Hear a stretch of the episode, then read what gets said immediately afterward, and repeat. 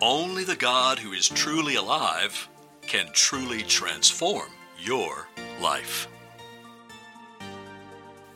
And that is just one moment from today's Peace and Power Bible Talk with Dr. Jim Coleman.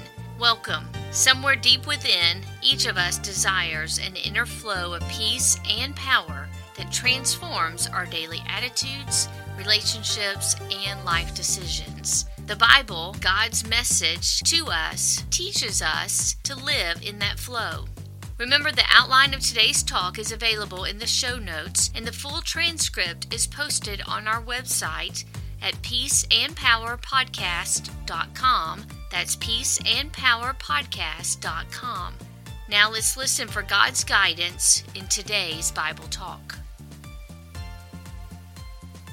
My favorite part of an awards event is when the humble recipient of an award whether it is a young person receiving a sports trophy, or a business owner receiving a community recognition, or an actor holding an Academy Award, begins to list the people who have so supported and encouraged and taught them on their way to this accomplishment. How inspiring it is to hear the recipients say, This award really belongs to my mother, or This award really belongs to my customers, or this award really belongs to the cast. The recipient's heart willingly acknowledges credit where credit is due. King David is a very accomplished monarch.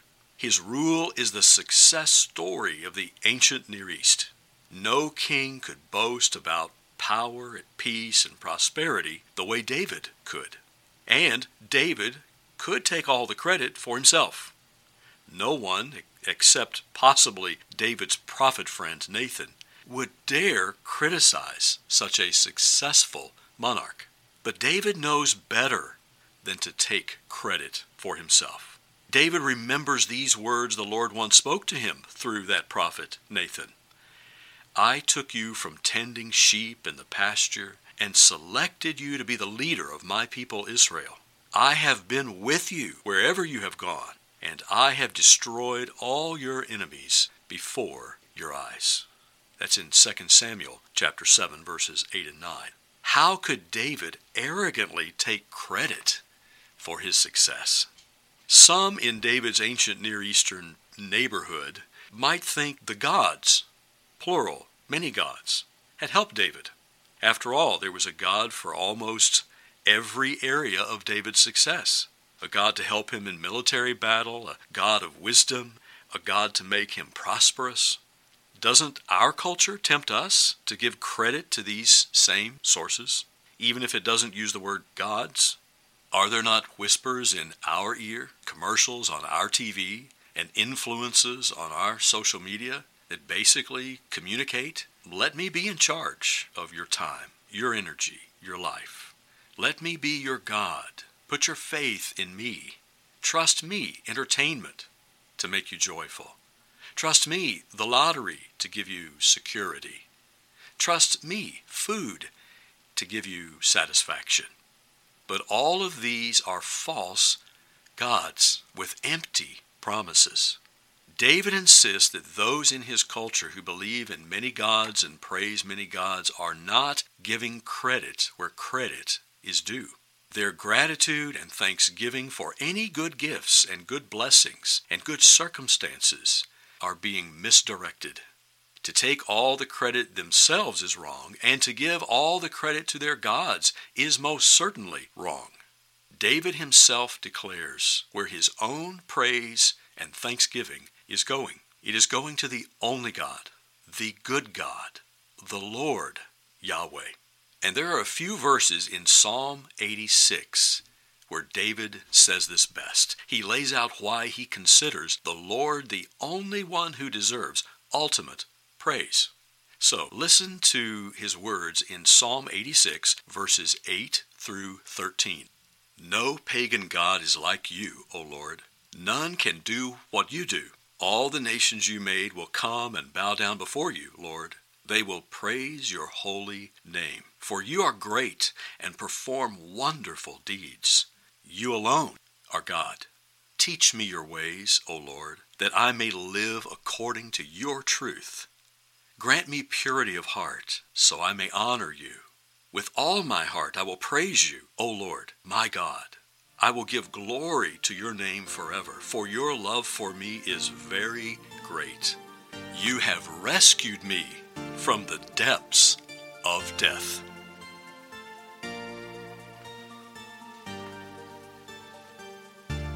Notice first that David praises this true God's greatness in the world. And it's not a new, recently acquired greatness, it's a proven past greatness. It is as if David tosses a world history book on the table and says, Just look throughout history, and you will find that God has proven his great power on this world stage. He speaks the universe into being, creates the earth and everything on it sustains it by his power, and intervenes in world affairs through miracles, such as sending plagues on Pharaoh's Egypt and parting the Red Sea. Can any other so called God do that? David knows that Dagon, the Philistine half fish, half man god of agriculture, has no power to part the Red Sea. David knows that Moloch, the god who demands child sacrifice, has no compassion to stop Abraham from sacrificing his son Isaac. Even if these gods were real, were living, they are not in the same league as the Lord, Yahweh. Over and over again in history, this God has proven that he alone is the greatest God. Dagon and Moloch are now statues in museums, but the God of Israel still rules the universe. Then in verse 9, David points to a future day. In verse 8, it was proven past greatness. In verse 9, it is a promised future greatness, when all the nations of the world, whether they want to admit it or not, will acknowledge that the Lord alone is God. Isaiah prophesied that when history as we know it is over, the winning God will be clear to everyone. In Isaiah 45, verse 23, For it is written, as I live, saith the Lord, every knee shall bow to me, and every tongue shall confess to God. This is God's promised future greatness. David's prayer then reveals the key to God's greatness.